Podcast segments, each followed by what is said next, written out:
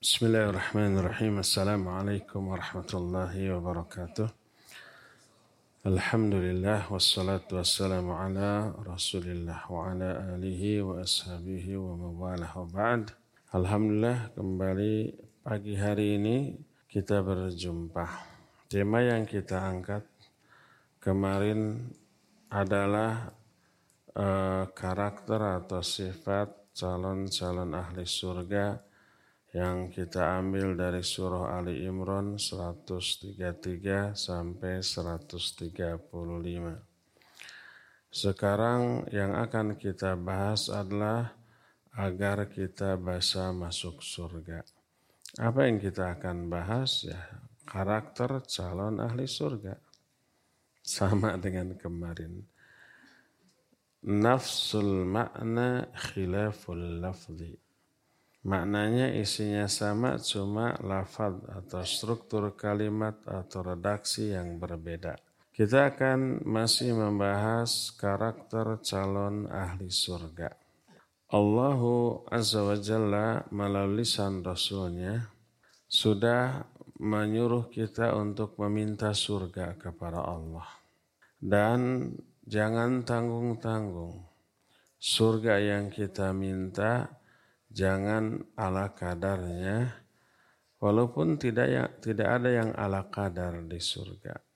Tapi mintalah surga yang tertinggi, terbaik. Surga apakah itu? Surga Firdaus.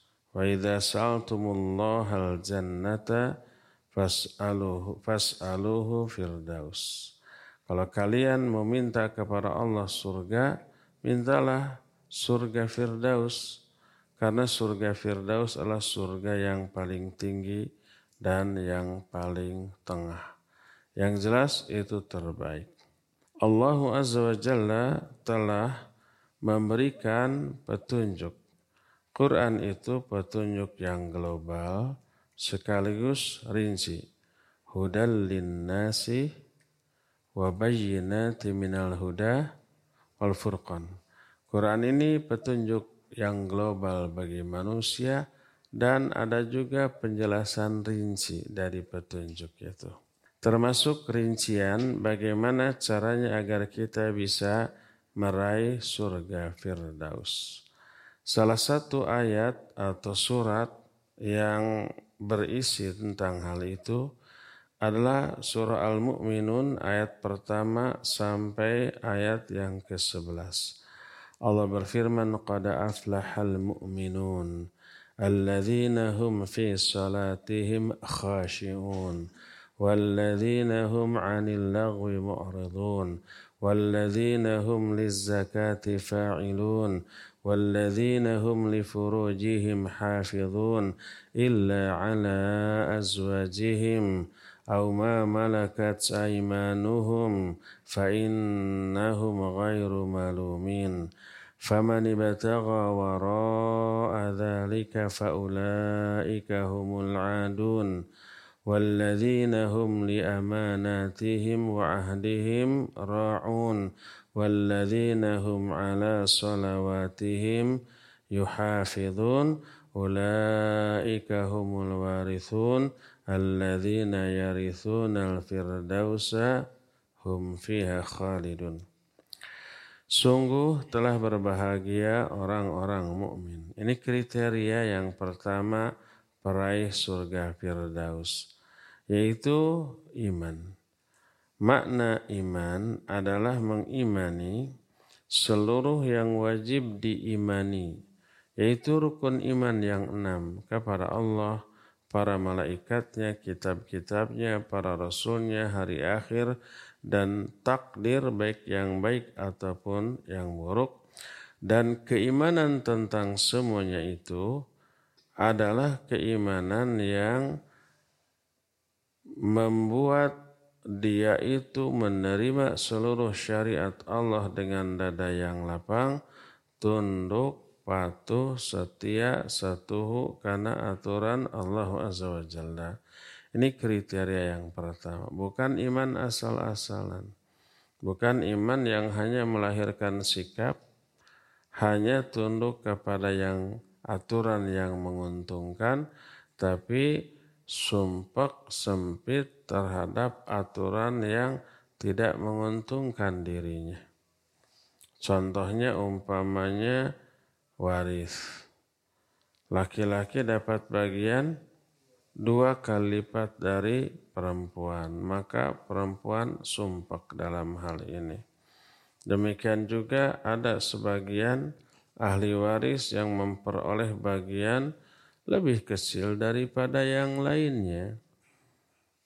Lalu ada juga yang memperoleh lebih besar.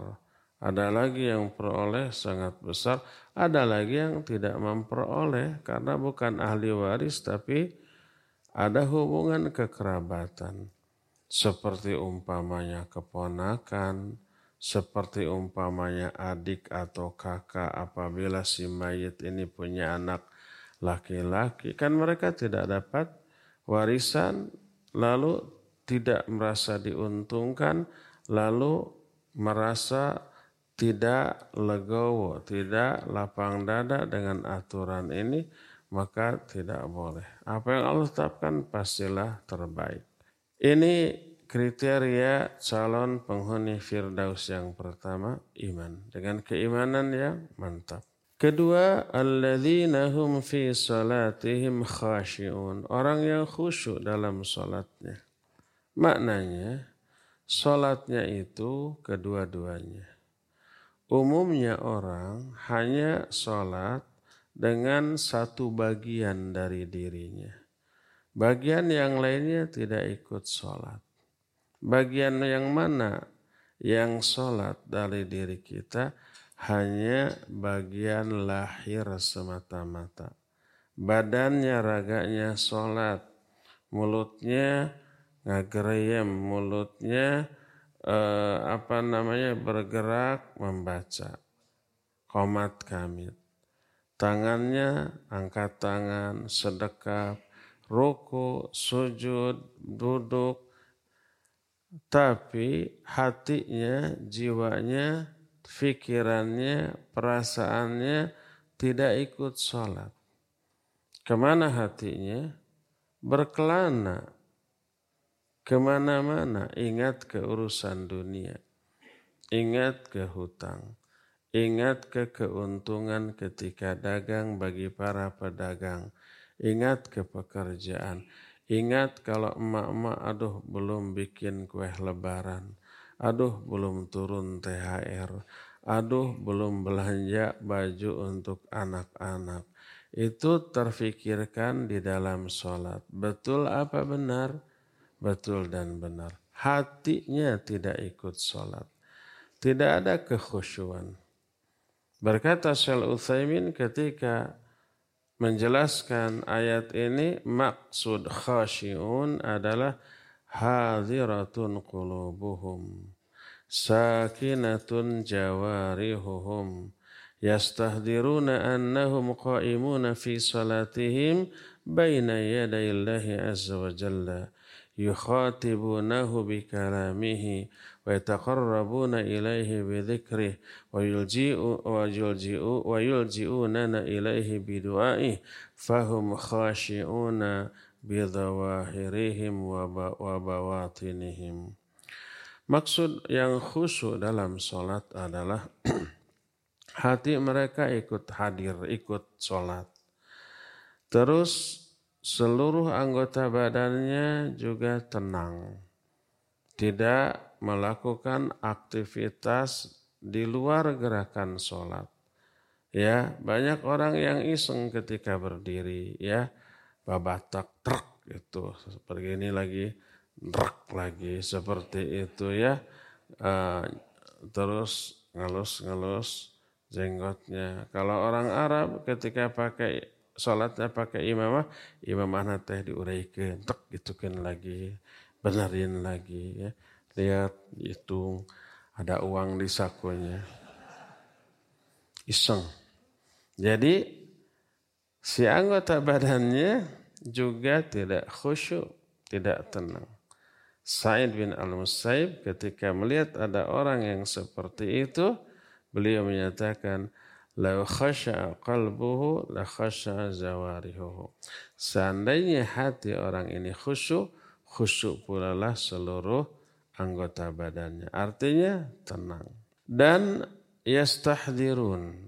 Mereka itu menyadari annahum qaimuna fi salatihim baina yadayillahi azza wa jalla. Selama salat mereka menyadari bahwa mereka itu di dalam salatnya sedang berdiri di hadapan Allah. Yukhatibunahu bikalamih. Mereka itu sedang berbicara dengan Allah dengan kalamullah. Yang dibaca Al-Fatihah. Al-Fatihah itu dialog antara seorang hamba dengan Allah. Kalau seorang hamba menyatakan alhamdulillahirabbil alamin, Allah langsung merespon hamidani abdi. Kalau seorang hamba mengatakan Ar-Rahmanir Rahim, Allah langsung menjawab asna alayya abdi. Hambaku sedang menyanjungku. Kalau kita mengatakan Malik Yaumiddin, Allah langsung merespon wajadani abdi, majadani abdi, hambaku telah memuliakanku. Terus seperti itu sampai waladhdallin, sampai uh, surat dan seterusnya. Kita dialog dengan Allah. Sadari dialog ini selama kita salat dan kita sedang bertaqarrub kepada Allah, mendekat dengan berzikir kepadanya, sedang bersandar kepada Allah dengan doa yang kita panjatkan kepadanya. Walhasil khusyuk zahirnya, khusyuk pula batinnya. Salat yang khusyuk seperti ini yang tanha anil fahsyai wal munkar, akan mencegah pelakunya dari perbuatan keji dan munkar. Ini sangat mudah untuk dikatakan, tapi sangat sulit untuk diwujudkan, ya. Ketiga, alladzina hum 'anil lagwi mu'ridun. Orang calon penghuni surga Firdaus adalah orang yang berpaling dari hal yang lagha. Apa itu lagha? Kullu ma la fa'idata fihi wa la khaira min qawlin au fi'lin. Lagha itu segala sesuatu yang tidak ada faidahnya, tidak ada kebaikannya, baik ucapan ataupun perbuatan. Walaupun tidak haram, mubah, tapi memperbanyak melakukan perbuatan tersebut, itu lagha. Mereka berpaling dari hal itu karena kuatnya azimah mereka, tekad mereka, kuatnya ikhtiar mereka, mereka tidak menyia-nyiakan waktu yang super berharga ini kecuali untuk perkara-perkara yang menguntungkan mereka baik dunia ataupun akhirat. Dan ini termasuk salah satu di antara efek dari kekhusyuan di dalam sholat. Kalau mereka memelihara sholatnya dengan khusyuk, di luar sholat mereka akan memelihara waktu-waktunya dari kesia-siaan.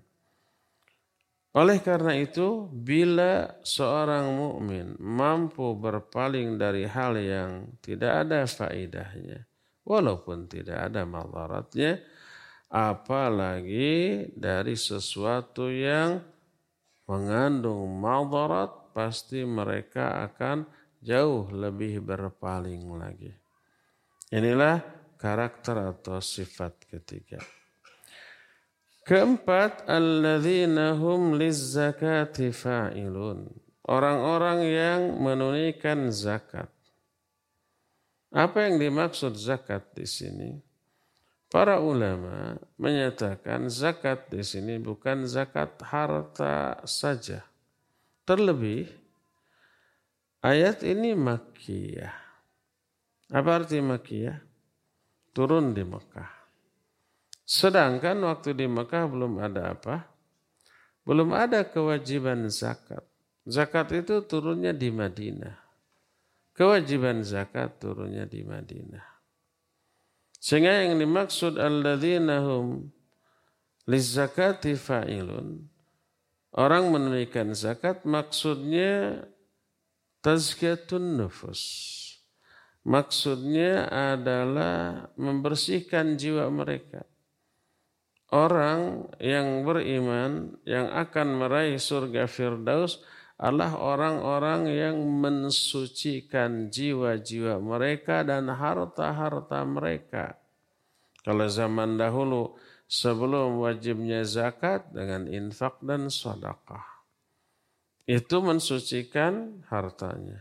Tapi yang terlebih lagi adalah mensucikan jiwa dari noda syirik, kufur, bid'ah, maksiat, syahwat, syubhat, dan yang sejenisnya. Bersihkan baik dengan ikhtiar zahir seperti menjauhi dosa, menjauhi maksiat dan yang sejenisnya, ataupun dengan ikhtiar batin dengan cara seluruh seluruh ya seluruh yang dilakukan oleh batin kita kepada Allah itu membersihkan diri kita. Dengan banyak berzikir, dengan banyak berdoa, dengan banyak membaca Al-Quran, dengan memperbanyak sholat, taqarrub kepada Allah, itu membersihkan kita dari dosa-dosa. As-salawatul khamis, wal-jumu'ah ilal jumu'ah, Ramadan ilal Ramadan, wa fi riwayatin wal umrah ilal umrah mukaffiratun limam bainahunna majtunibatil kabair. Salat yang lima waktu, Jumat ke Jumat, Ramadan ke Ramadan, umrah ke umrah, itu membersihkan hati dari dosa-dosa. Selama dijauhinya dosa-dosa besar. Termasuk doa, Allahumma ati nafsi taqwaha wa zakkiha anta khairu man zakkaha anta waliyuha maulaha.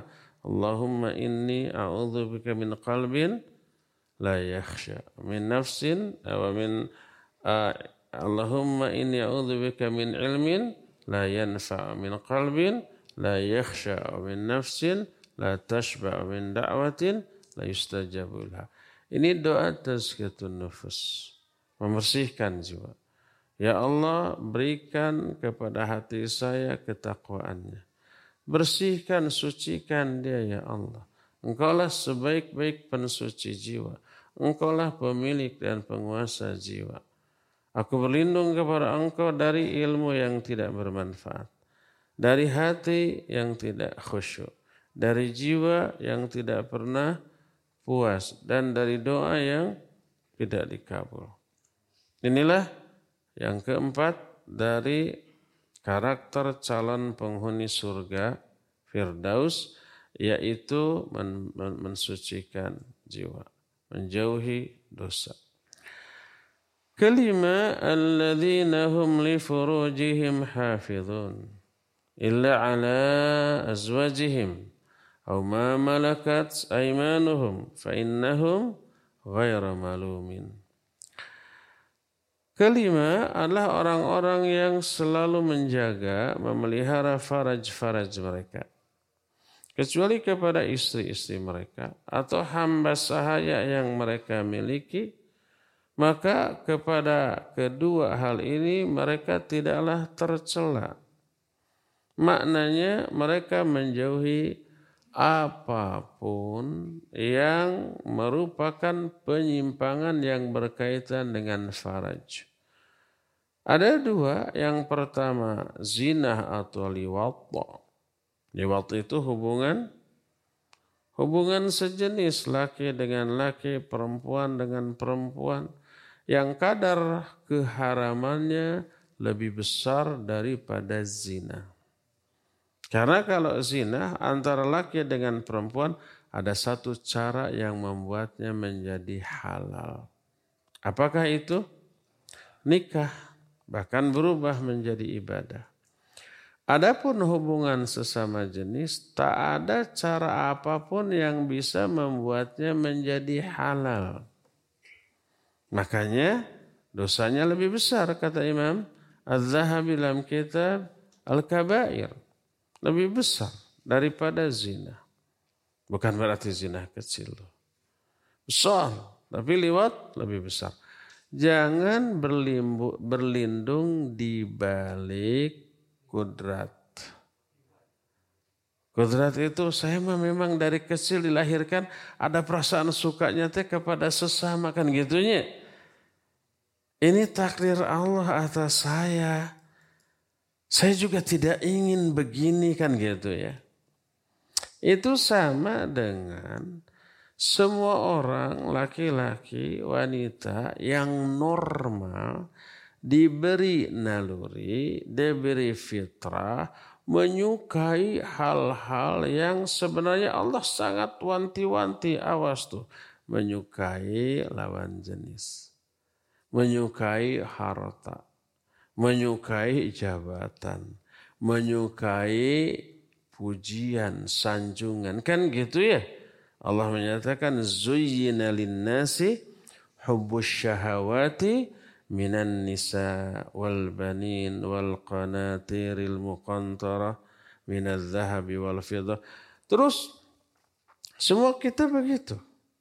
Lalu apakah kalau semua kita diberi fitrah oleh Allah mencintai lawan jenis, mencintai harta dan seterusnya, boleh dilampiaskan secara sembarangan semau kita? Enggak. Ada prosedur. Boleh kita mencintai wanita dan melampiaskannya. Asal prosedurnya yang benar, nikah. Boleh kita mencintai dan memiliki harta sebanyak yang kita mau. Asal prosedurnya syar'i yang dibolehkan oleh syariat. Boleh kita umpamanya menyukai jabatan atau pangkat atau kekuasaan, tapi prosedurnya harus benar. Nah, kalau tidak benar, tidak dibolehkan oleh syariat, itu ujian. Tahan. Tahan diri kita dari zina, tahan diri kita dari seluruh perkara yang diharamkan, yang bisa menuju kepada zina. Wala taqrabu zina. Seperti apa? Memandang. Qul lil mu'minin yaghuddu min absarihim. Qul lil mu'minat yaghuddna min absarihinna. Tundukkan pandangan. Kalau memandang saja sudah haram, apalagi lebih dari memandang. Seperti menyentuh, seperti cipika-cipiki, seperti berpelukan, seperti yang lebih dari itu walaupun tidak sampai pada taraf zina, maka itu diharamkan karena termasuk langkah mendekati zina. Nggak ada larangan di dalam Quran atau hadis, nggak boleh seorang laki-laki umpamanya mencium seorang wanita yang bukan mahramnya, memeluknya, ataupun cipika-cipiki. Nggak ada ayat dan hadis yang melarang itu, tapi itu haram terlarang dengan sesuatu yang jauh lebih enteng, lebih ringan daripada itu pun sudah dilarang, diharamkan, yaitu memandang. Kalau memandang saja haram, apalagi lebih dari memandang. Sama dengan ayat wala taqul lahuma uff. Jangan kamu mengatakan ah kepada kedua orang tuamu. Tak ada ayat atau hadis yang melarang membentak, yang melarang memukul orang tua, yang melarang umpama mencela, menghina orang tua. Ayat enggak ada. Tapi itu haram terlarang dengan ditutupnya pintu menuju ke arah sana dengan diharamnya sesuatu yang lebih enteng dari itu. Kalau mengatakan ah saja yang memberi ketersinggungan yang sedikit, itu sudah haram, apalagi yang bisa menyinggung dengan kadar singgungan yang lebih berat lagi. Kalau ah saja haram, apalagi melotot, apalagi membentak, apalagi berteriak dalam rangka melampiaskan kemarahan kepada orang tuanya. Tadi itu saya baca di berita di N T B, di Lombok, ada seorang ibu yang dibabukan oleh anaknya, suruh nyurus cucunya, suruh nyuci, suruh masak, suruh nggak dibayar, nggak apa, cuma dikasih makan saja, nggak dikasih uang, nggak dikasih apa. Padahal si ibu ini banyak kebutuhan, akhirnya punya banyak hutang, nggak bisa dibayar, nggak bisa bayar, anaknya cuek. Akhirnya si ibu terpaksa mengambil H P anaknya, dijual. Ketahuan, dilaporkan ke polisi, ditangkap. Kurang ajar itu anak. Ini masih diproses seperti itu. Semoga orangnya dengar nih. Sebab ada juga radio atau T V di Lombok yang mungkin menyiarkan kajian kita sekarang ini. Atau relaynya nanti ya. Ini anak yang kurang ajar, durhaka. Bukannya disenangkan ibu ini, dimuliakan, diperhatikan apa sih keinginan dan kebutuhannya. Bila perlu tanya, ibu ada enggak yang diinginkan? Makanan kayak pakaian kayak atau apa saja. Ada enggak bu? Sok. Apa? Pikir bu, pikir. Tapi yang lembut. Kalau nggak ada ini aja pegangan uang kalau kalau ibu butuh. Harusnya begitu. Ini mah nggak dibabukan tanpa dibayar. Ibunya itu disuruh menghandle seluruh kewajiban dia sebagai istri di rumah, ngurus anaknya. Ya, dulu dia waktu kecil repot-repot diurus ibunya, setelah dia beranak cucunya disuruh lagi untuk diurus oleh neneknya ini. Allahul musta'an. Jadi mem- membentak jauh lebih haram daripada bilang ah. Begitulah ya. Walhasil kembali kepada yang tadi. Orang beriman calon penghuni surga Firdaus adalah orang-orang yang memelihara farajnya. Bahkan berkata Syaikh Utsaimin rahimahullahu ta'ala. Kata beliau, wa hifdzul faraj yashmulu ma huwa a'ammu min dhalik. Fa yashmulu hifdhahu 'anil nazar wal lamas aidan. Memelihara faraj lebih umum dari sekadar menjauhi zina dan liwat. Yaitu mencakup juga memelihara, menjaga faraj dari pandangan orang atau sentuhan orang lain. Nggak boleh diperlihatkan, dipamerkan. Atau disuruh disentuh oleh orang lain. Kecuali oleh dua orang.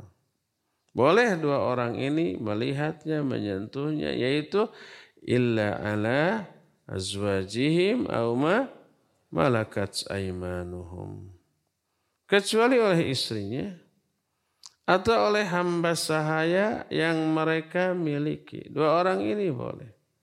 Fa innahum ghairu ghairu malumin, maka mereka tidak tercela kalau kedua orang ini.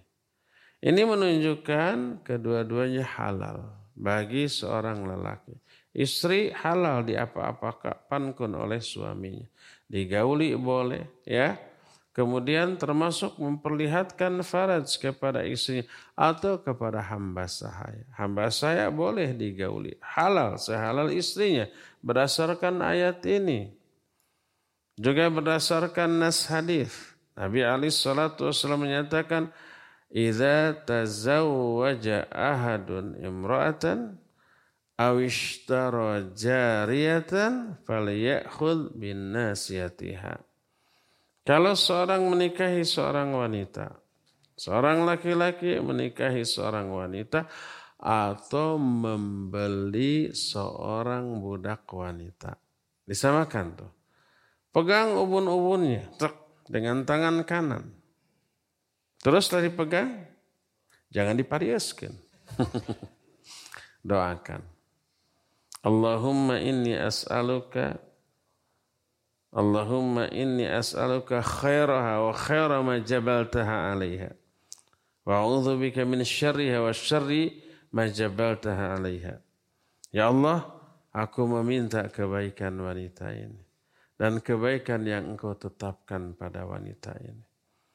Aku juga berlindung kepada Engkau dari keburukan wanita ini. Sesoleh apapun wanita, tetap ada sisi-sisi buruknya, berlindung. Dan dari keburukan yang Engkau tetapkan pada diri wanita ini. Perlakuan seorang laki-laki kepada istri dan kepada hamba sahayanya sama. Yang menunjukkan halal dua-duanya. Kalau nggak halal nggak boleh dipegang, itu ya. Ubun-ubunnya lagi, gitu ya. Dan istri ketika dipegang ubun-ubun didoakan, ya jangan istri ngapain ini? Lalu ditangkis ya, diparieskan, nah dan seterusnya. Itu didoakan kebaikan. Lalu Allah menyatakan, فَمَنِ ابْتَغَى وَرَاءَ ذَلِكَ فَأُولَٰئِكَ هُمُ الْعَادُونَ. Maka siapa orang yang mencari di luar semuanya itu, mereka adun. Mereka itu melabihi batas. Mereka itu melanggar batasan-batasan syariat. Dan ayat ini menjadi dalil tentang haramnya istimna. Bahasa kitanya, istimna ini onani atau masturbasi. Karena apa? Karena melampiaskan syahwat bukan kepada dua orang tadi. Bukan ke istrinya, bukan ke e, hamba sahayanya, tidak boleh. Makanya pelaku onani atau masturbasi, orang itu diistilahkan dengan istilah berzina dengan tangannya sendiri. Maka tidak boleh, diharamkan. Walaupun kadar pengharamannya tidak seberat kadar pengharaman zina atau liwatwa. Tapi tetap haram. Malah sebagian ulama seperti Syekh Al-Utsaimin rahimahullah, kalau onani atau masturbasi ini dilakukan pada waktu saum, baik Ramadan ataupun sunnah, maka batal saumnya. Karena apa? Karena bertolak belakang dengan hakikat dari saum, yaitu menahan diri dari tiga hal. Pertama dari makan, kedua dari minum, ketiga dari syahwat. Siapa yang melampiaskan ketiga hal ini, apapun bentuknya, batal. Termasuk makan, minum, dan berhubungan dengan suami istri atau yang semisal itu, termasuk onani ataupun masturbasi. Ya, hanya sebagian ulama yang mengatakan batal. Seperti Syekh Al-Utsaimin rahimahullahu ta'ala. Jadi selain kedua hal itu haram. Yang halal istri dan apa?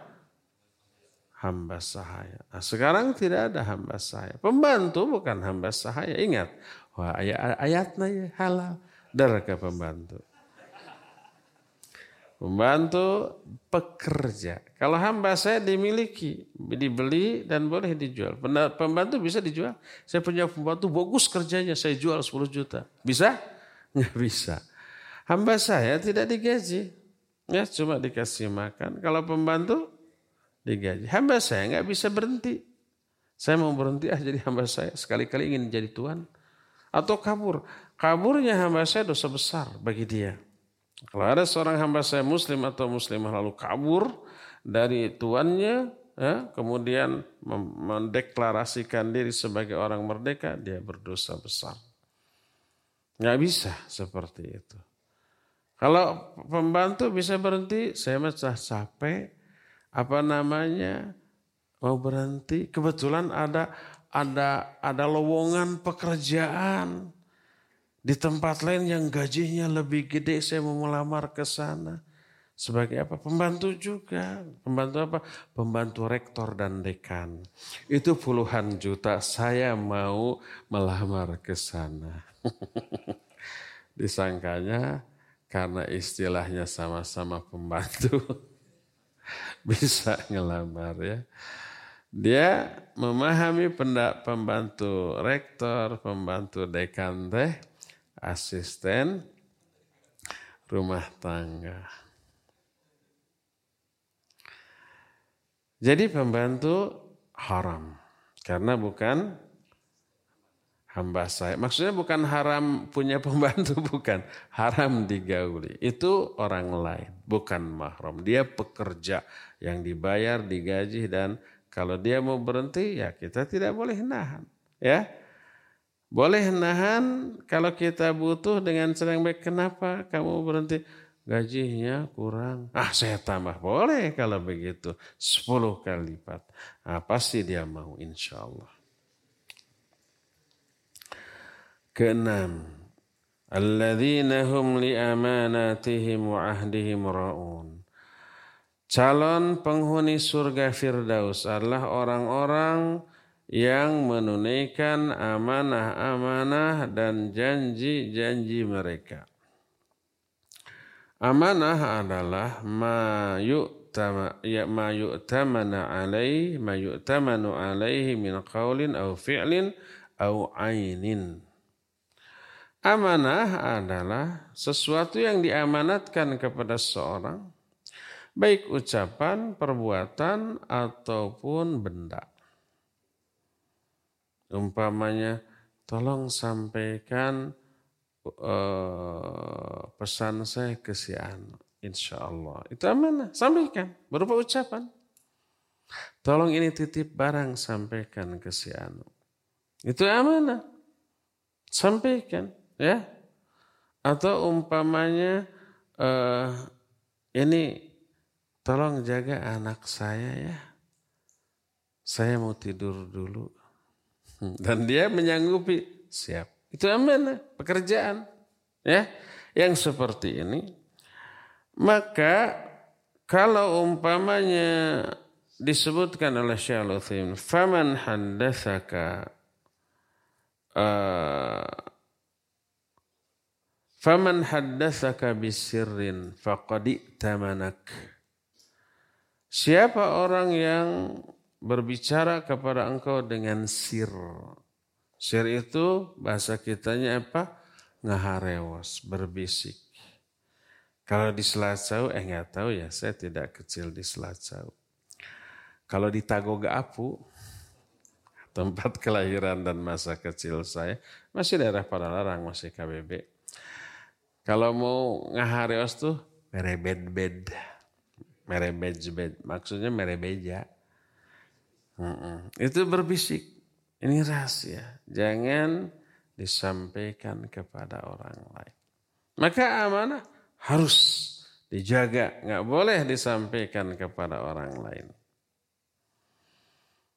Adapun perbuatan wa man fa'ala indaka ma la yuhib ma la yuhibbul ittila' alaih faqad tamanak. Siapa orang yang melakukan sebuah perbuatan di hadapanmu, tapi dia tidak suka orang lain tahu, maka itu amanah. Tidak boleh diberitahukan kepada orang lain. Sesuatu itu bukanlah kemaksiatan, bukan. Sesuatu yang sifatnya mungkin mubah, mungkin sunnah, tapi dia ingin ini dirahasiakan dari orang lain, itu amanah. Contohnya apa? Contoh seorang laki-laki nazar ke seorang wanita untuk dinikahi. Boleh apa tidak? Boleh. Dosa bukan? Bukan. Mau disebar-sebar? Nggak mau. Eh kemana eh? Aduh kemahanya kan. Kita mah suka keponya. Ketemu orang eh kemana, dari mana, mau ngapain? Padahal rahasia loh. Kalau bohong, dosa. Kalau terus terang, ini memalukan. Tidak dosa. Ini mau nazar, mau ngelamar. Tidak mau diberitahukan bisa gagal gitu ya. Hanas nazar, wah nilai nanti sembilan gening. Jadi ah, tapi kata ahwatnya, afan, ana gak mau. Loh. Hanas, apa hanas tanya? Uh, ya Hana sudah dikasih tahu saya menazar, mengelamar akhwat nih lah, doakan ya semoga sukses gitu. Kata temannya, siap, semangat, merdeka, semoga sukses, good luck. Nah, disebar-sebar, oh, si Anu sudah nazar, sudah melepek, dia ditolak. Nyebar. Gitu. Kapan akarnya? Afan gagal. Kenapa gak cocok? Saya mau cocok, karena dianya gak cocok ke saya.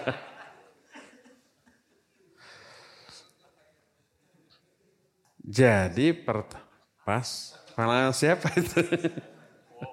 Pengalaman. Jadi ada kalanya perbuatan itu tidak ingin diketahui oleh orang, tapi bukan aib. Bukan sesuatu yang maksiat. Bukan sesuatu yang dosa.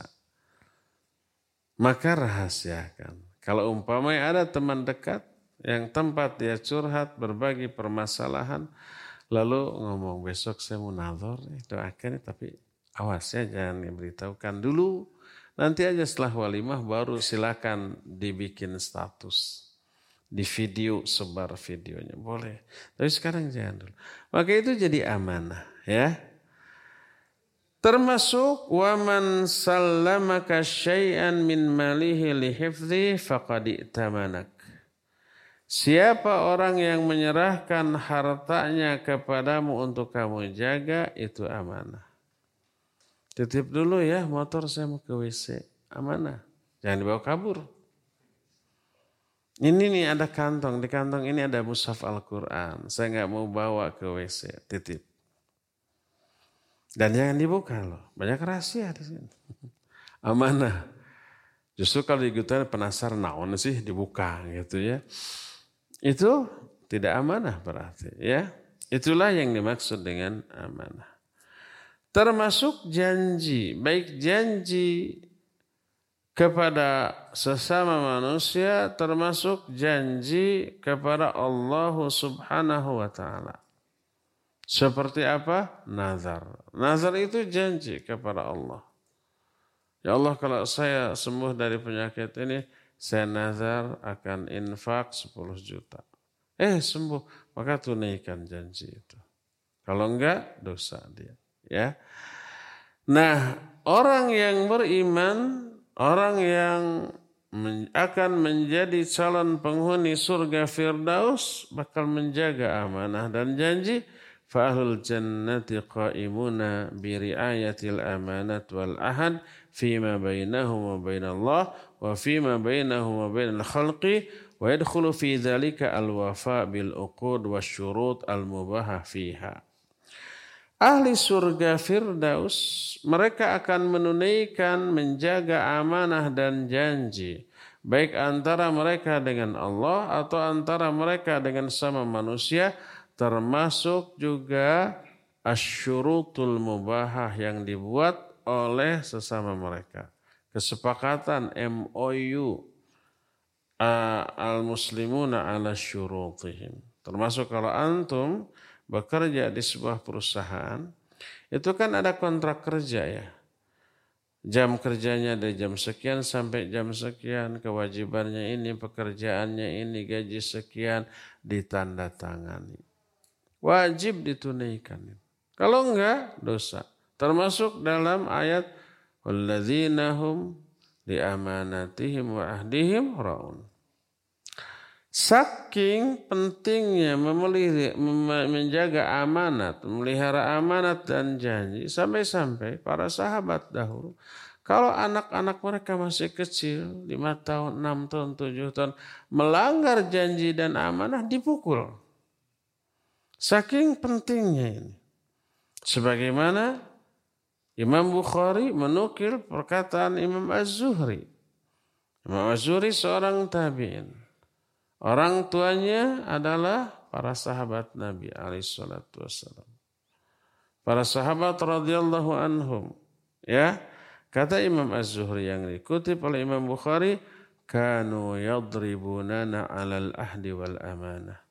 Dulu mereka para orang tua kami suka memukuli kami karena masalah amanah dan janji.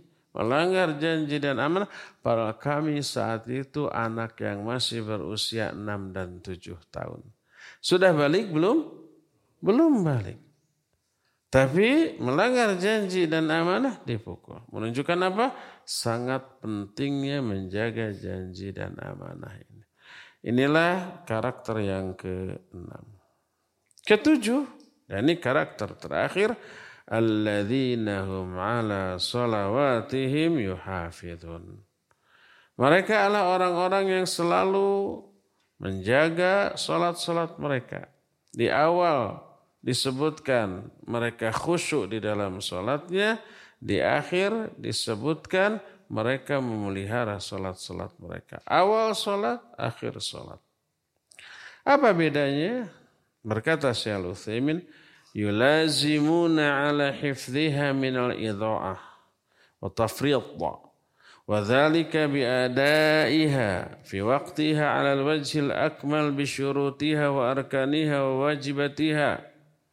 Maksudnya, mereka terus-menerus menjaga, memelihara sholat dari kesia-siaan, dari pengabaian. Tidak menyia-nyiakan, tidak mengabaikan, tapi mereka menunaikan dengan semaksimal yang mereka bisa dari aspek waktunya, di awal waktu berjamaah dengan imam di masjid. Mereka juga menunaikan sesempurna yang mereka bisa tentang sholatnya, memenuhi rukunnya, syaratnya, wajibnya, bahkan sunnahnya. Ada empat, perhatikan. Rukun sholat, syarat sholat, wajib sholat, dan sunnah sholat. Perhatikan. Rukun sholat bukan bagian dari gerakan sholat. Di luar itu. Tapi wajib terpenuhi dari awal sampai akhir. Seperti suci dari hadas dan najis. Itu kan bukan bagian dari sholat. Tapi harus terpenuhi dari awal sampai akhir. Kalau hanya dari awal di tengah-tengah tiba-tiba batal, batal sholatnya. Kalau dilanjutkan, nggak sah. Seperti menutup aurat. Itu itu bukan rukun afan. Itu syarat sahnya sholat. Syarat sahnya sholat. Pertama, suci dari hadas dan najis. Syarat itu bukan bagian dari sholat. Tapi wajib terpenuhi dari awal sampai akhir. Seperti menutup aurat. Seperti suci dari hadas dan najis. Seperti menghadap kiblat. Seperti sudah masuk waktunya dan belum habis waktunya dan seterusnya. Ya, kecuali kalau tidak mampu. Kalau tidak mampu memenuhi syarat-syaratnya, syarat-syarat tersebut, sholatlah walaupun tidak terpenuhi sholat, syarat tersebut. Contoh, kita di kendaraan tidak bisa menghadap kiblat, ya enggak? Sholatnya, sholat menghadap kemana saja sah. Seseorang tidak bisa suci dari hadas dan najis. Tidak bisa. Waktu sholat sudah datang. Sholatlah walaupun dia ada berhadas dan ada najis. Contohnya orang yang dirawat di rumah sakit, kemudian dipasang berbagai peralatan gitu ya. Nggak bisa dibuka, nggak bisa wudu, nggak bisa tayamum, kencing di sana, B A B di sana, dibersihin tapi nggak sebersih. Ada najisnya dan tidak bisa wudu, tidak bisa tayamum, tidak apalagi mandi. Tayamum nggak boleh ada tanah, harus steril. Orang yang ngelayat juga harus apa? Harus pakai baju khusus kan? Ada ya? Memang begitu. Saya mau sholat. Nggak bisa wudu, tayamum, tolong ambilkan tanah. Eh, meren diamek ku dokter. Mungkin dimarahi oleh perawat. Nggak boleh ada debu. Wudu nggak bisa, tayamum nggak boleh, mandi juga apalagi. Terus badannya penuh najis. Datang waktu sholat. Dia tidak mampu memenuhi syarat-syarat suci. Sholatlah walaupun ada najis. Sholatlah walaupun tidak bisa wudu, tayamum ataupun mandi. Karena itu syarat sahnya sholat, dan kalau tidak mampu gugur kewajiban memenuhi syarat itu tanpa menggugurkan kewajiban sholatnya. Sama dengan orang yang tidak bisa menghadap kiblat, sholat menghadap kemana saja. Ini tidak mampu bersuci, salatlah walaupun masih banyak najis dan berhadas ya.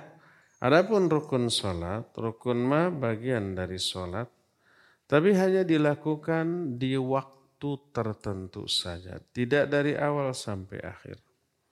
Seperti takbiratul ihram itu hanya di awal. Seperti membaca Fatihah itu hanya pada waktu berdiri, kalau ketika ruku, sujud, duduk enggak. Seperti ruku, seperti sujud, seperti i'tidal, seperti duduk, seperti membaca sholawat, itu rukun. Kalau tidak dilaksanakan, tidak sah. Baik sengaja ataupun lupa. Kalau wajib sholat, adalah gerakan yang sekedar wajib. Bila tidak dilaksanakan, maka dia berdosa tapi sholatnya sah.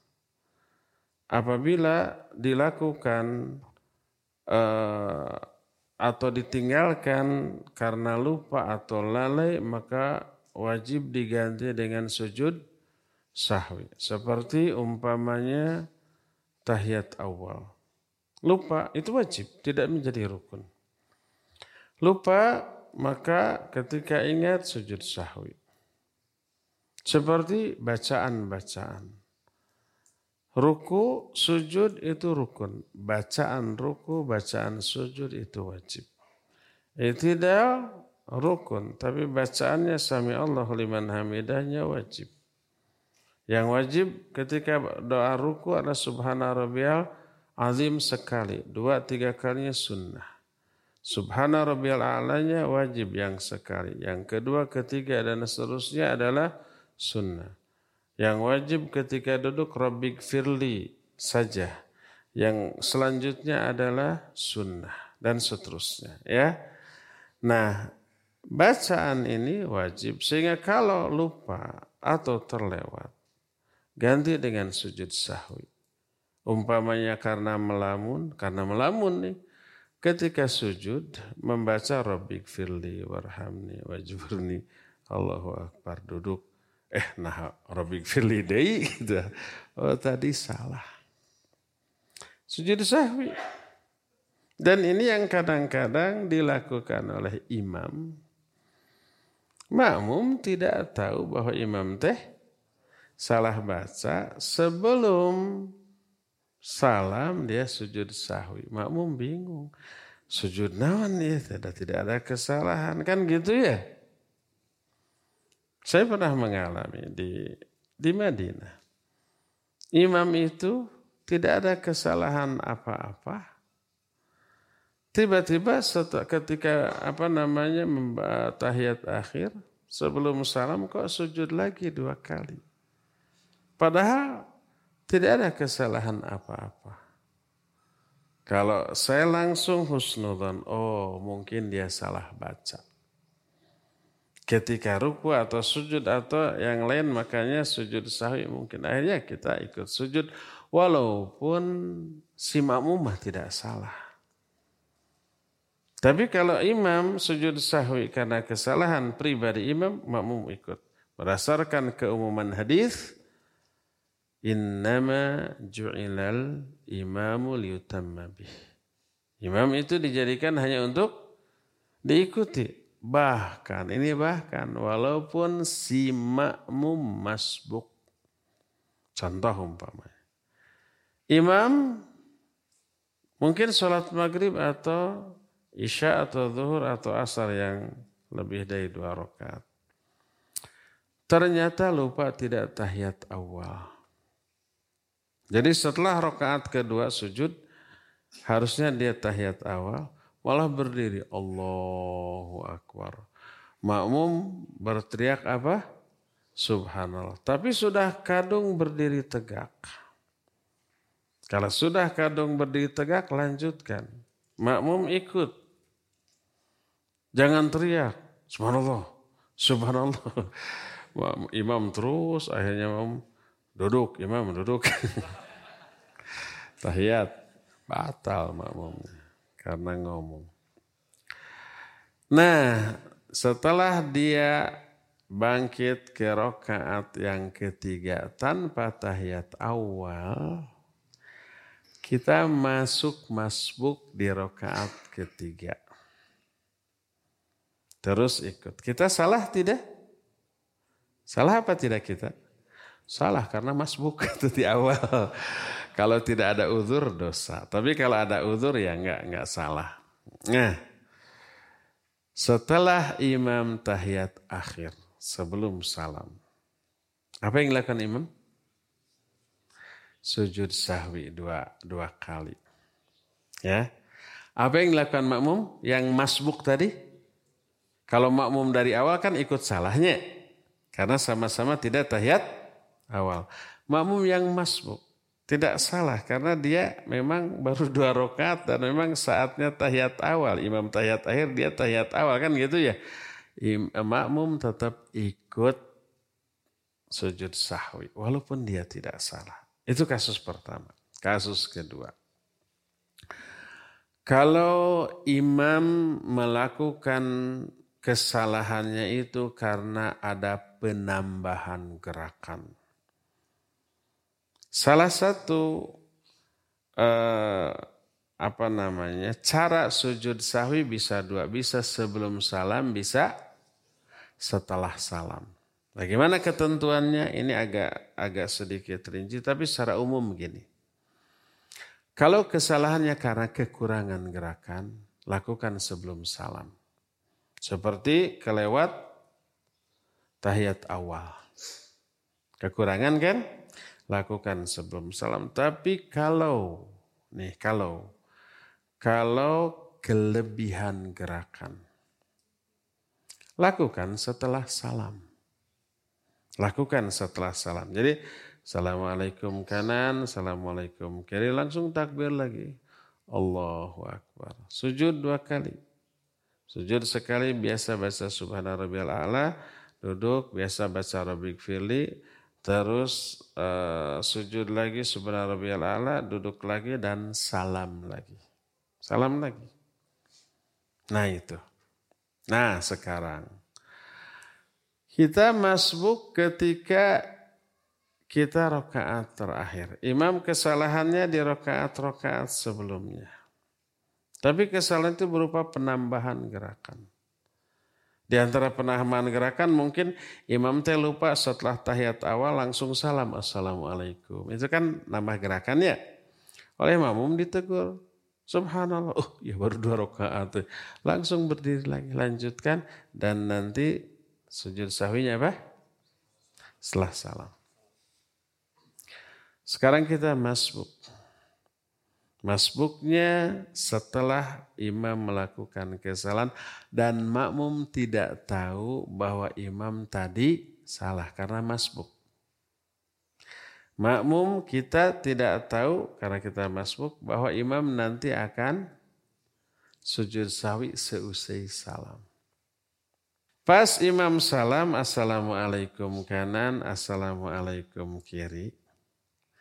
Kita sebagai makmum yang masbuk disangkanya imam selesai langsung berdiri. Padahal imam setelah itu sujud sahwi dua kali. Apa yang harus dilakukan oleh makmum yang masbuk ini? Dia wajib ikut sujud sahwi. Berdasarkan keumuman hadis innama ju'ilal imam liyutamma bih, walaupun dia tidak salah. Dia tidak salah kan? Tidak ada kesalahan. Nah, kalau, ini kalau, si makmum sudah bangkit berdiri dari tahiyat tersebut, tapi baru nonggeng. Apa nonggeng bahasanya? Baru nungging, belum tegak. Melihat si imam langsung sujud sahwi. Dia wajib kembali dan ikut sujud sahwi bersama imam dua kali. Setelah imam salam baru dia bangkit. Kalau dia baru nonggeng, belum sempurna. Kecuali kalau dia sudah Allahu Akbar dari dari tahiyat tersebut langsung berdiri sudah tegak, imam sujud sahwi. Maka dia teruskan sholatnya kalau sudah tegak ya. Nanti set setelah salam dia sujud sahwi dua kali seperti yang dilakukan oleh imam. Faham apa mengerti? Jelas apa gamblang? Lumayan. Mengertinya banyak apa sedikit? Banyak, saya nggak percaya. Harus sedikit, karena yang saya jelaskan juga sedikit. Nggak mungkin saya jelaskan sedikit, fahamnya banyak. Sama dengan saya memberi uang sedikit nih sepuluh ribu gitu ya. Terus ditanya, berapa yang kamu punya uang? seratus ribu. Nggak mungkin, saya tahu kamu bokeh tadinya. Sakunya juga dikeluarin, nggak ada apa-apa. Saya kasih sepuluh ribu, berapa kamu punya? seratus ribu, mustahil, bohong. Pasti cuma sepuluh ribu. Jadi pasti fahamnya sedikit ya, karena yang saya terangkan juga sedikit. Kalah mingkol kadinya di mana tadi teh?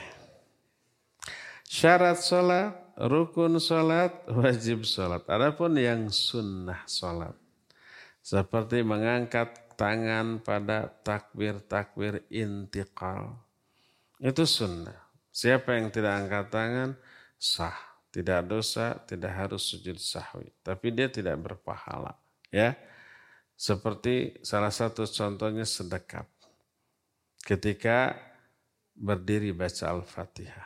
Siapa yang baca Fatihahnya ngarumbai kehandap, dia sholatnya sah, tidak dosa, tapi dia melewatkan amalan sunnah di dalam sholat. Ada enggak mazhab yang berpendapat ngarumbai kehendak ketika baca Fatihah? Ada. Mazhab apa? Maliki. Di sini ada Maliki di Indonesia? Saya belum lihat. Negara mana yang mazhab Maliki? Oman. Oman. Saya pernah ke sana tuh. Pas ke masjid, agak sedikit masuk di jalan, sudah qomat tuh. Pas masuk masjid, imam dan para makmum sedang berdiri. Saya juga siap masuk saf. Nunggu aja. Imam teh teh takbir, takbir. Padahal itu teh sudah baca Fatihah, Al-Iftitah, Fatihah dan surat. Saya menyangka belum takbiratul ihram, tunggu aja. Ternyata itu salat duhur. Ternyata takbir Allahu Akbar, ruku loh. Gak ruku geningan. Karena mereka berpendapat ketika berdiri baca Fatihah dan surat tidak sedekap, tapi ke bawah. Itu mazhab Maliki ya. Nanti antum kalau ke Oman hati-hati begitu ya. Kalau umpel lihat imam sama makmum ngarumba, itu sudah Fatihah itu. Langsung aja takbir. Katipu. Bukan katipu, kita terlalu polos. Itulah tujuh karakter calon penghuni surga Firdaus yang semoga Allah Azza wa Jalla memasukkan kita semua ke dalam golongan penghuni surga Firdaus, karena Allah menyatakan ulaika humul warithun alladzina yarithunal firdaus hum fiha khalidun. Mereka lah para ahli waris, yaitu orang-orang yang akan mewarisi surga Firdaus dan mereka kekal di dalamnya. Wallahu alam, cukup sampai di sini. Dan kita masih punya sisa waktu untuk bertanya jawab. Wassallallahu ala Nabiyina Muhammadin wa ala alihi wa ashabihi wasallam. Ya, syukran Ustaz atas ilmu yang telah disampaikan kesempatan di hari ini. Dan untuk selanjutnya kita akan buka sesi tanya jawab. Bagi yang akan bertanya kami persilahkan. Bagi pendengar dan pemirsa bisa mengajukan pertanyaan melalui pesan singkat di nomor nol delapan satu, satu dua dua tujuh, satu empat tujuh enam. Baik, untuk kesempatan pertama kami uh, berikan kepada hadirin yang ada di Masjid Umar bin Khattab. Kami persilahkan yang akan bertanya. Bismillah. Assalamualaikum Ustaz. Waalaikumsalam warahmatullahi wabarakatuh. Ana Rudi dari Patrol. Ana mau tanya Ustaz, bagaimana kedudukan anak atau bayi yang meninggal sebelum balik, maksudnya masih bayi Ustaz? Berapa bulan? Cuma hidup satu jam Ustaz. Nah, tapi udah lahir. Lahir, tapi prematur, belum tujuh bulan sudah lahir. Lahir. Terus, tapi udah lewat empat bulan. Sudah, sudah enam bulan empat minggu, eh tiga mingguan Ustaz. Hmm. Kebetulan anak kejadiannya dua kali seperti itu istri anak. Hmm. Terus apakah bisa nanti berkumpul bersama anak di surga misalnya gitu Ustaz? Terus dalam bentuk apa nanti di surganya? Apakah masih bayi atau sama besarnya gitu Ustaz? Terus, apakah kita wajib untuk mendoakannya? Dan yang terakhir, apakah perlu diakikahan juga, Ustaz? Sekian, Ustaz. Assalamualaikum warahmatullahi wabarakatuh. Waalaikumsalam warahmatullahi wabarakatuh. Kan janjinya satu orang, satu pertanyaan. Habisnya waktu.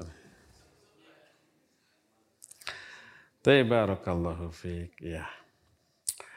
Kalau bayi yang dikandung sudah lebih dari empat bulan berarti sudah ditiupkan ruh. Lalu lahir prematur dan meninggal. Itu sudah jadi anak. Kasih nama. Sudah dikasih nama? Ah, udah.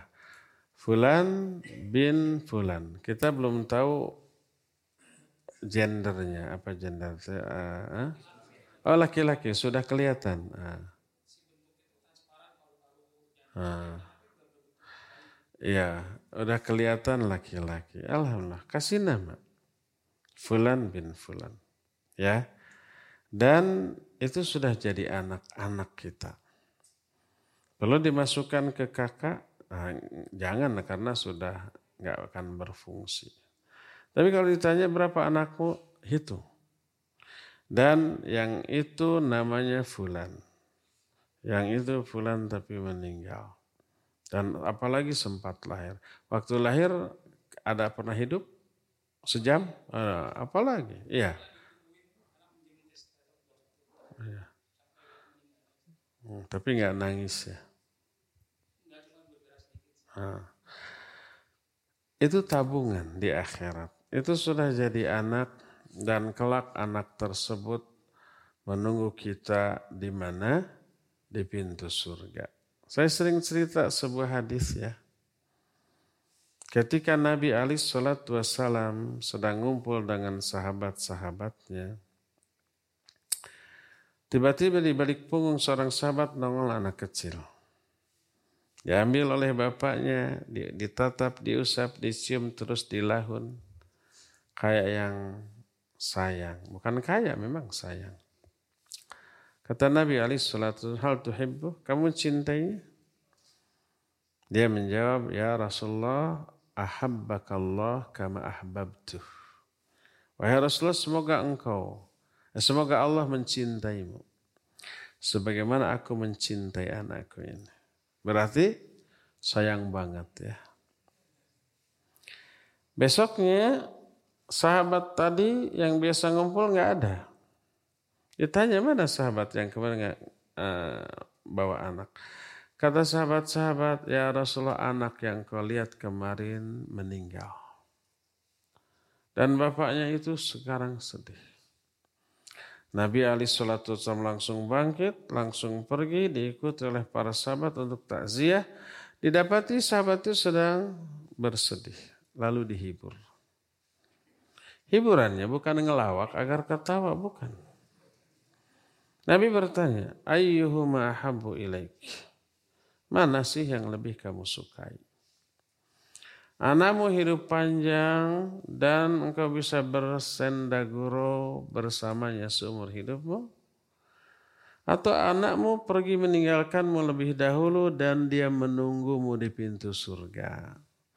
Dia bahagia di sana dan kelak di akhirat menunggu pintu surga.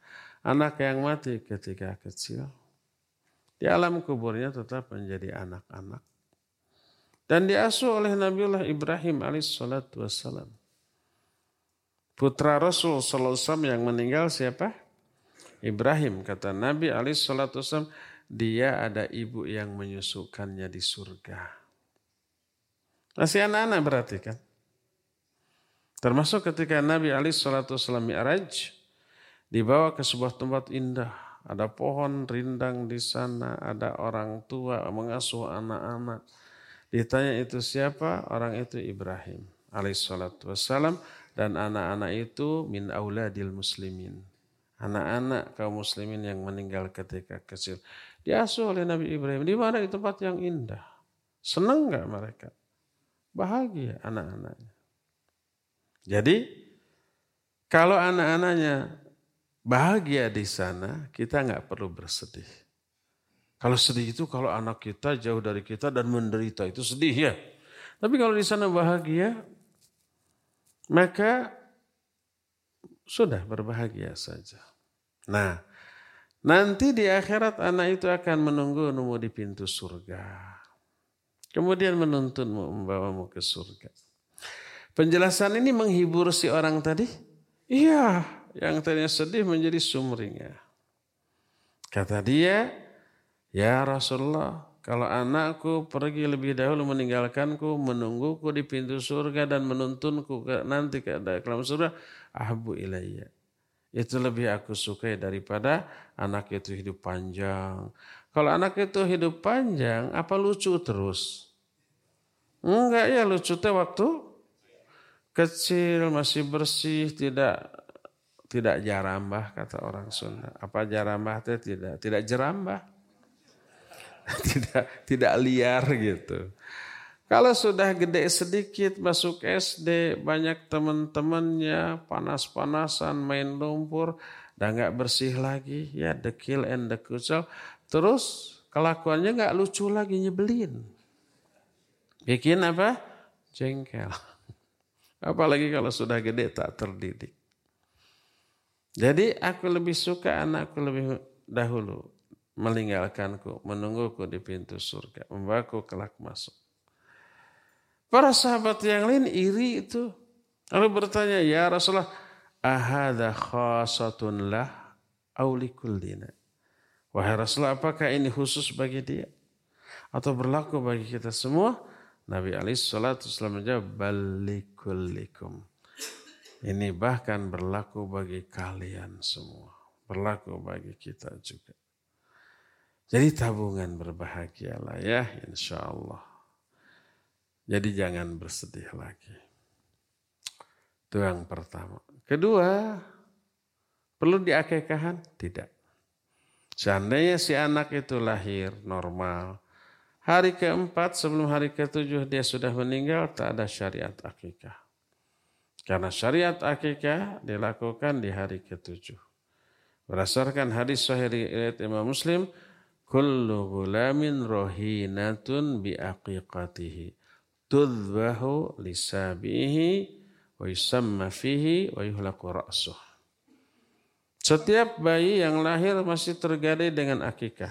Akikah itu disembelih di hari ketujuh, diberi nama di hari ketujuh dan dicukur rambutnya di hari yang sama.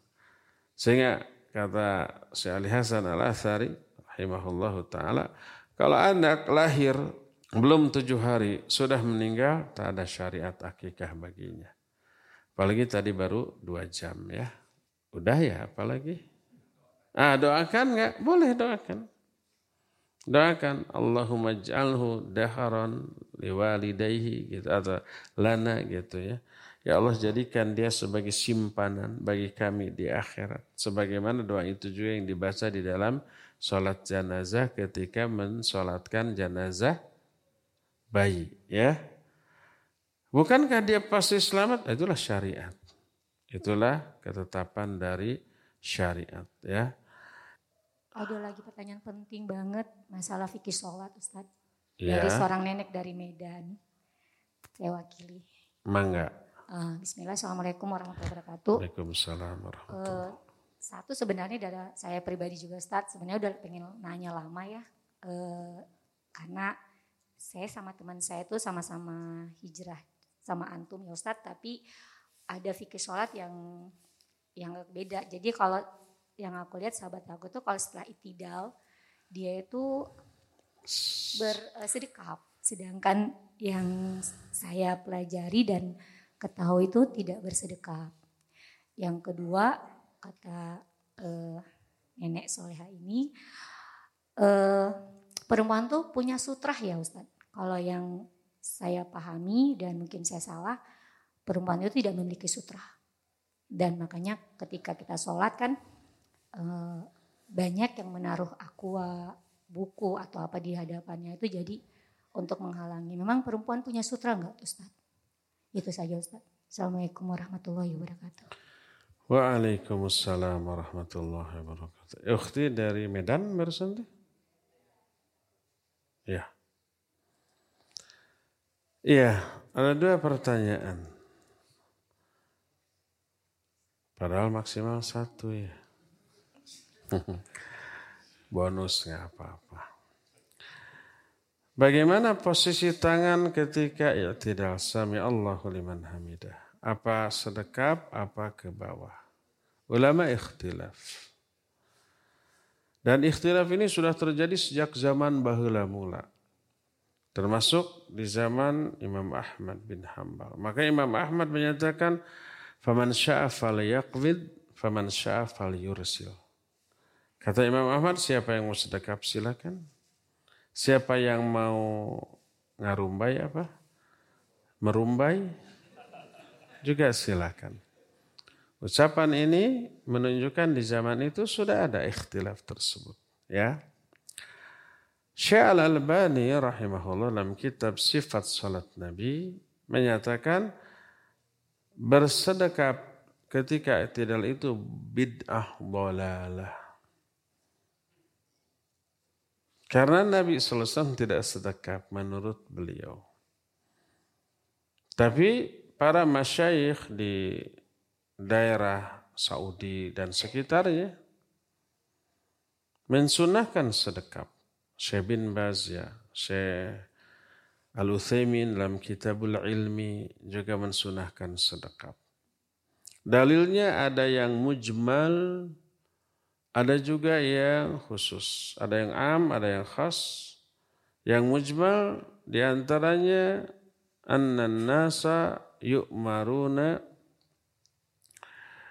uh, annan nasa yu'maruna ayyadha'u yadahul yumna alal yusra fis shalah. Bahwa manusia diperintah untuk meletakkan tangan kanan di atas tangan kiri di dalam salat. Ini umum kan? Dalam salat itu di mana tidak dijelaskan. Sedangkan satu-satunya posisi yang tidak menjelaskan kondisi tangan hanya berdiri. Kalau ruku sudah ada penjelasan tangan di atas lutut. Kalau sujud tangan di atas lantai. Kalau duduk tangan di atas paha. Satu-satunya yang tidak ada keterangan tentang tangan ketika berdiri. Sedangkan berdiri ada dua. Berdiri sebelum ruku dan setelah ruku. Maka kata Syaikhul Utsaimin, ketika berdirilah sedekap itu, hadis tentang sedekap itu diamalkan. Baik berdiri sebelum sujud ataupun setelah sujud. Ya. Adapun hadis yang dari Wa'il bin Hujrin, sami Allahu liman hamidah wa rafa'a yadayhi hatta yakuna hadwa mankibaihi wa tadala hatta yarji'a kullu 'azmin fi mawdhihi mu'tadilan. Boleh mengucapkan sami Allahu liman hamidah sampai mengangkat kedua tangan sampai berbetulan dengan bahunya, kemudian beliau beriktidal sampai seluruh tulang kembali ke sendinya masing-masing dengan lurus. Sebagian orang menanggapi atau memahami ayat ini, kalau dengan lurus harus ke bawah, gitu ya. Inilah yang menjadi dalil ngarumbai tadi. Apa ngarumbai teh? Me, merumbai ke bawah. Dibantah oleh orang yang sedekap. Yang dimaksud dengan lurus teh tulang punggung. Karena hadis yang nadanya seperti itu ada juga ketika bangkit dari sujud. Ketika Nabi sujud, kata Wa'il bin Hujrin, thumma rafa'a ra'sahu thumma jalasa, kemudian beliau mengangkat kepalanya dari sujud. Kemudian duduk. Wa'tadala hatta yarji'a kullu 'azmin fi mawdihi mu'tadilan. Kemudian dia duduk sampai seluruh tulang-tulang kembali ke sendinya masing-masing dengan lurus. Apakah ketika duduk tangan ngarumbai ke bawah? Enggak. Enggak, ternyata di, di, di bawah, di atas paha. Bengkok tangannya. Bengkok apa lurus begini? Bengkok. Belum pernah ada sholat yang duduk begini ya. Oh, katanya harus lurus. Itu maksudnya lurus, lurus tulang punggung. Iya, tidak. Artinya meluruskan tulang punggung. Karena Nabi shallallahu alaihi wasallam bersabda, Iqtadilu fir ruku'i was sujud. Iya, tidaklah kamu ketika ruku dan sujud. Kalau yang dimaksud i'tidal itu meluruskan seluruh tulang punggung atau bukan sujudnya, ngadapang. Ketika sujud, mana yang lurus? Tulang punggung. Tangan bengkok, kaki bengkok. Demikian juga ketika sujud, yang lurus tulang punggung. Makanya diterangkan, La tujzi'us shalah liman lam yuqim rajulun salbahu fir ruku'i was sujud. Itulah iti dalam sujud. Tidaklah sempurna salat seseorang yang tidak meluruskan tulang punggung di saat ruku dan sujud. Jadi i'tidal artinya meluruskan tulang punggung, tidak menyangkut tangan, tidak menyangkut kaki. Karena itu dalam sujud i'tidal tapi tangan dan kaki bengkok, ya. Ketika ruku i'tidal tapi badan bengkok. Jadi ketika Nabi i'tidal yang lurus hanya tulang punggung tapi letak tangan tidak diterangkan. Maka letak tangan kembali kepada tadi. Innan nasa yu'maruna ayyadha ar-rajulu yadahul yumna ala shimalihi fis shalah. Itu mujmal. Ada yang khusus ada. Hadis sahih riwayat Imam Ahmad dalam kitab Musnad Ahmad. Ini antum bisa lihat juz tiga, halaman tiga ratus delapan belas. Di sana ada sebuah hadis, "Tsumma qala sami Allahu liman hamidah. Fara'aituhu mumsikan yaminuhu ala shimalihi wa wada'a ala sadrihi." Kemudian beliau mengucapkan sami Allahu liman hamidah. Itu ketika apa? Ya tidak, karena bacaan sami Allahu liman hamidah enggak ada di tempat lain ya. Kemudian beliau mengucapkan sami Allah fara'aituhu, aku melihat beliau mumsikan yaminahu ala shimali wa wada'a ala sadri. Beliau memegangkan tangan kanan di atas tangan kiri dan meletakkannya di atas dada. Ini dalil yang khusus yang sahih diriwayatkan oleh Imam Ahmad. Berdasarkan hal itulah maka para masyayikh di Saudi i'tidal ketika sedekap. Eh Sedekap ketika i'tidal. Dan kalau saya pribadi memandang ini lebih kuat daripada yang tadi. Tapi sekali lagi ini ikhtilaf di kalangan para ulama. Silakan amalkan yang menurut kita dalilnya lebih kuat daripada yang lainnya dengan tetap toleran menghargai pendapat yang kita tidak ambil. Inilah sikap para ulama, ya. Adapun kalau berjamaah, lihat imam. Imam sedekap apa ke, ke, ke bawah? Kalau ke bawah, walaupun kita berpendapat sedekap, ke bawahlah. Kalau umpamanya kita berpendapat ke bawah, lihat imam sedekap, sedekaplah. Berdasarkan yang tadi. Innama ju'ilal imamu litamam bih. Hadis ini, ini kita, kita pernah bahas ketika membahas kitab Bulughul Maram di Cipaganti. Ya. Baik Syekh Al-Bassam dalam kitab Tawdihul Ahkam, termasuk Syekh Al-Utsaimin dalam kitab Fathu Dzil Jalali wal Ikram Syarah Bulughul Maram, termasuk Syekh Al-Fauzan ya, ketika membahas ini dalam kitab Syarah Bulughul Maram, hadis innama ju'ilal imamu liyutamma bih itu diperuntukkan bagi imam dan makmum yang berbeda gerakannya atau berbeda pendapat dalam gerakan sholat. Saya Syekhul Islam Ibn Taimiyah dikutip oleh Syekh Al-Bassam dalam kitab Tuhul Ahkam, dalam majmul fatwanya itu menyatakan kalau imam berpendapat ketika sujud itu dua lutut dulu. Sedangkan makmum berpendapat dua tangan dulu, maka si makmum harus ikut gerakan imam dua lutut dulu. Kalau makmum berpendapat, kalau imam berpendapat ada jalsatul istirahah. Ada duduk istirahat. Duduk istirahat itu duduk dari sujud sebelum berdiri. Ini ada dari rakaat pertama ke kedua atau rakaat dari ketiga ke keempat. Kan ada ikhtilaf, ada yang duduk istirahat, ada tidak. Kalau imam berpendapat ada duduk istirahat, makmum berpendapat tidak. Maka ikut imam duduk istirahat. Demikian juga sebaliknya. Ini berdasarkan innama ju'ilal imamu liutamabi. Imam dijadikan untuk diikuti. Dan ini yang diamalkan oleh para ulama. Tahu enggak Syekh Al-Albani rahimahullah yang berpendapat sami Allahu liman hamidah kesini itu bid'ah dhalalah. Ketika beliau salat di Riyadh bermakmum kepada Syekh bin Baz rahimahullah, ketika i'tidal sami Allahu liman hamidah beliau sedekap. Padahal berpendapat itu teh apa? Bidah. Ditanya, "Ya Syekh, menurut Anda bidah kenapa Anda ikut innama ju'ilal imamu liyutammih?" Imam dijadikan untuk diikuti. Wallahu alam sumber cerita ini dari mana. Tapi ini sering banyak. Suatu saat saya nanya langsung ke Syekh Ali Hasan Al-Athari rahimahullah. Saat itu masih ada. Saya tanya, Syekh, saya mendengar Syekh Al-Albani ketika bermakmum kepada Syekh bin Baz, i'tikaf, i'tidalnya sedekap. Apa betul? Kata Syekh Ali Hasan, wallahu alam, saya tidak tahu, saya tidak pernah melihat, tapi sering mendengar. Tapi yang saya tahu tentang Syekh Al-Albani, kalau ini terjadi pasti beliau akan begitu. Wallahi la ilaha illahu. Ini saya tanya di di Masjidil Haram.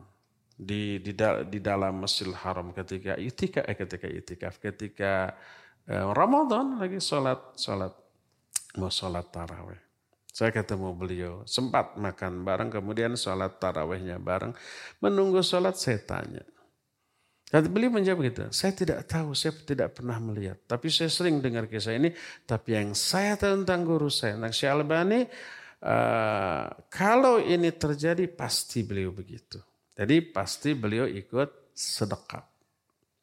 Dan demikian juga para ulama zaman dahulu, ya, ketika ikhtilaf dengan imam dalam perkara tertentu, tapi ketika dia jadi makmum ikut imam.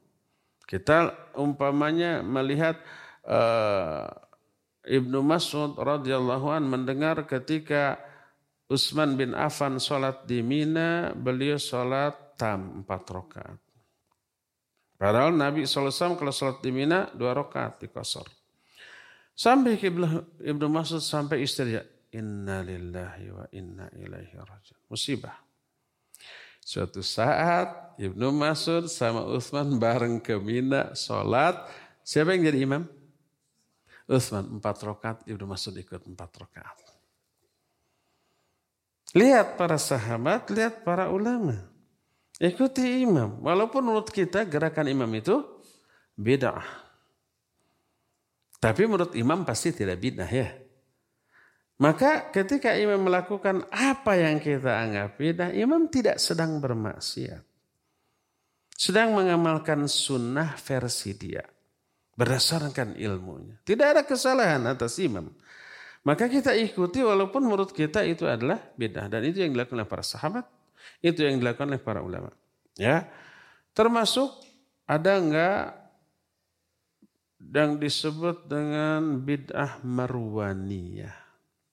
Seorang penguasa namanya Marwan melakukan sebuah kebid'ahan yang di zaman sahabat masih hidup diingkari oleh para sahabat, yaitu sholat Id dilakukan persis seperti sholat Jumat, yaitu khutbah dulu baru sholat. Padahal idbah sebaliknya ya, sholat dulu baru khutbah. Diingkari oleh para sahabat. Ini bid'ah, maka disebut dengan bid'ah marwaniyah.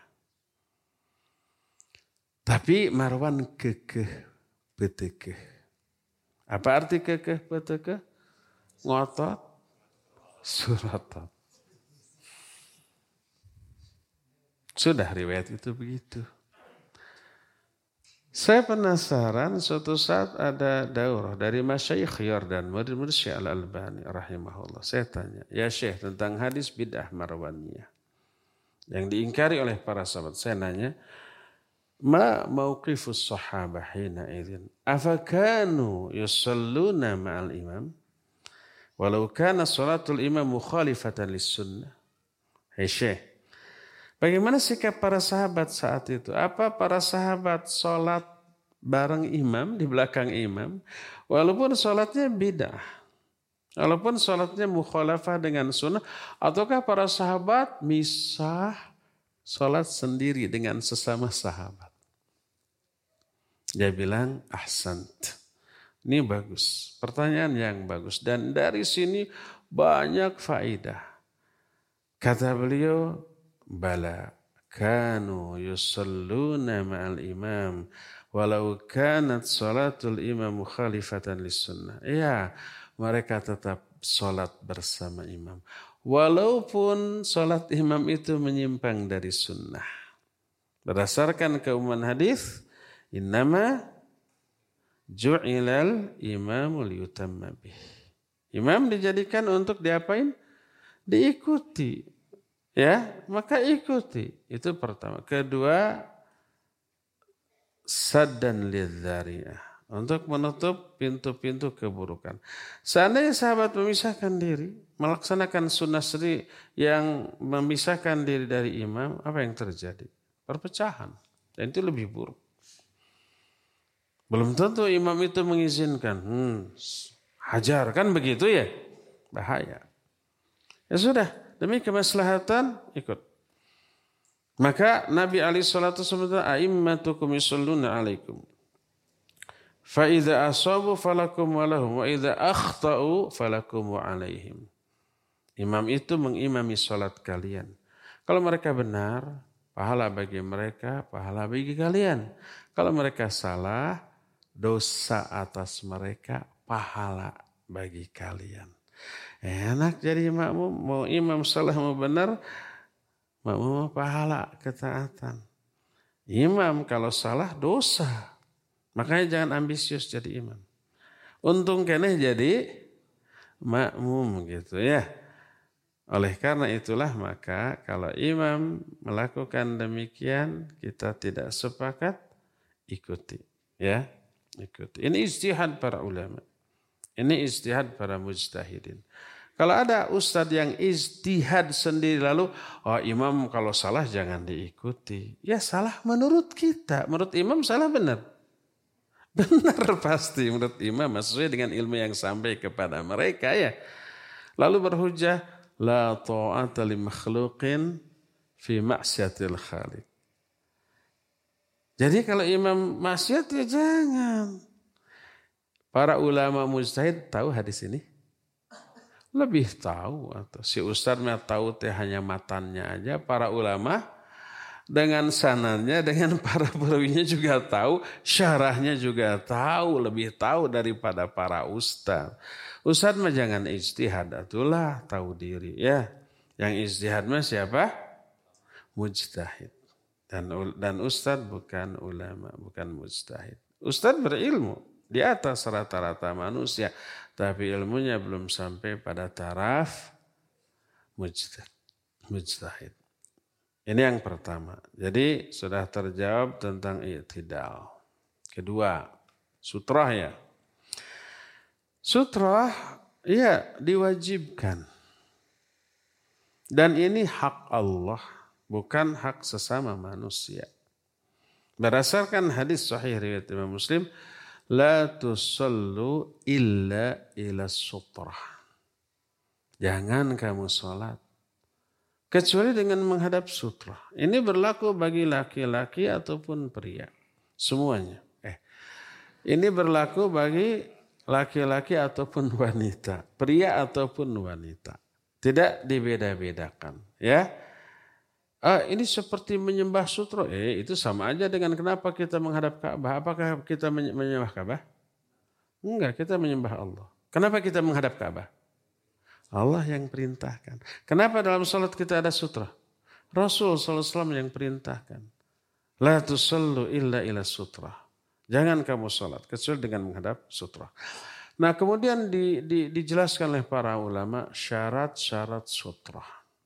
Syekh Mansur Hasan Salman dalam kitab Al-Qulum bin fi Akhta'il Musallin menunjukkan wajibnya sutra dengan banyak hadis yang di sana.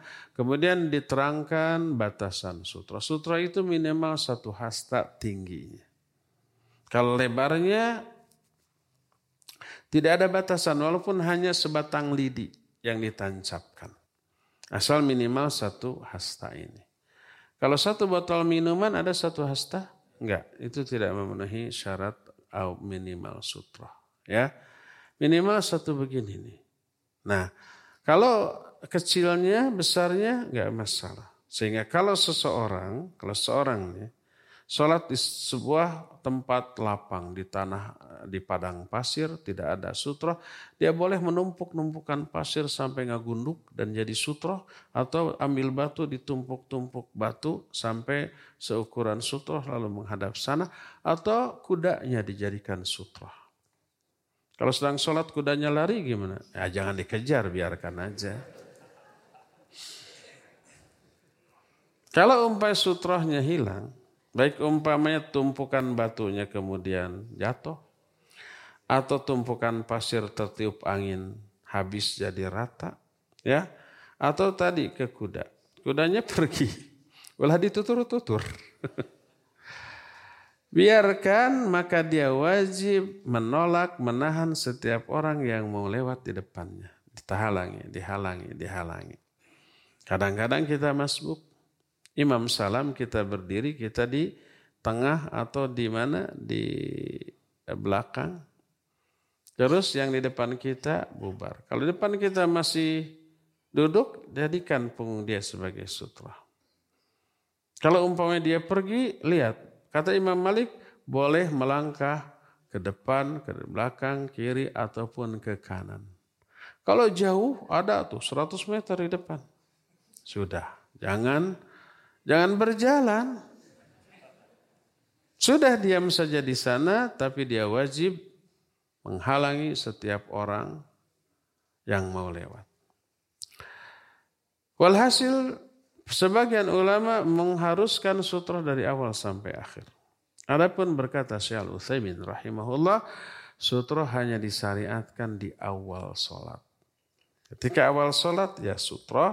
Tapi ketika di tengah-tengah sutrohnya hilang, baik tumbang ah, seperti batu yang ditumpuk-tumpuk lalu runtuh, atau pasir yang ditumpuk-tumpuk lalu tertiup angin, atau kuda tadi, sudah biarkan. Tidak perlu ada sutroh karena kewajiban dari awal sudah terpenuhi. Dan apabila kita di tengah-tengah masjid, kemudian masbuk, kemudian imam salam, di depan kita bubar, sudah. Nggak perlu maju, bergeser, mundur untuk mencari sutroh. Ya. Karena kewajiban menetapkan sutroh dari awal sudah terpenuhi. Kedua, sutroh itu hanya berlaku bagi dua orang. Pertama bagi imam, kedua bagi orang yang sholatnya munfarid. Adapun bagi makmum tidak wajib adanya sutra. Dan apabila sedang berjamaah, kita sebagai makmum lalu ada orang lewat di depan kita, biarkan, jangan dihalangi. Dan boleh bagi kita lewat di hadapan orang yang lagi sholat tapi dia makmum. Larangan berjalan di hadapan orang yang sholat hanya di depan dua orang. Pertama di depan imam. Yang kedua di depan orang yang sedang sholat munfarid, walaupun sholat sunnah nggak boleh kita lewat. Boleh lewat di belakang sutra. Itu salah satu fungsi sutra. Ya, jadi kalau ada lewat di sono nggak madarat ke sholat kita. Kalau ada yang mau lewat pas di jarak antara kita dengan sutra, halangi. Seperti itu. Nah, adapun kalau kita makmum maka orang lewat biarkan. Dan kita boleh lewat di hadapan makmum berdasarkan banyak dalil. Di antara Ibnu Abbas radhiyallahu anhuma, dia datang dengan memakai untanya dan Nabi sallallahu alaihi wasallam dan para sahabat sudah sholat. Lalu Ibnu Ibnu Abbas melewati shaf pertama lewat di depan sop pertama dengan untanya terus berjalan sampai ujung. Setelah ujung baru turun, untanya ditambatkan dan dia masuk ke dalam saf. Nabi tahu, para sahabat tahu, gak ada seorang pun yang menegur, yang menyalahkan. Ini menunjukkan bolehnya lewat di hadapan saf, di hadapan makmum. Saf ke, ke berapapun dibolehkan. Yang terlarang adalah di hadapan imam atau salat munfarid, maka jangan lewat di sana, ya. Wallahu a'lam bishawab. Wah, ini setengah jam nih bonusnya. Nanti semua sedikit. Sok atau palah mesti balik.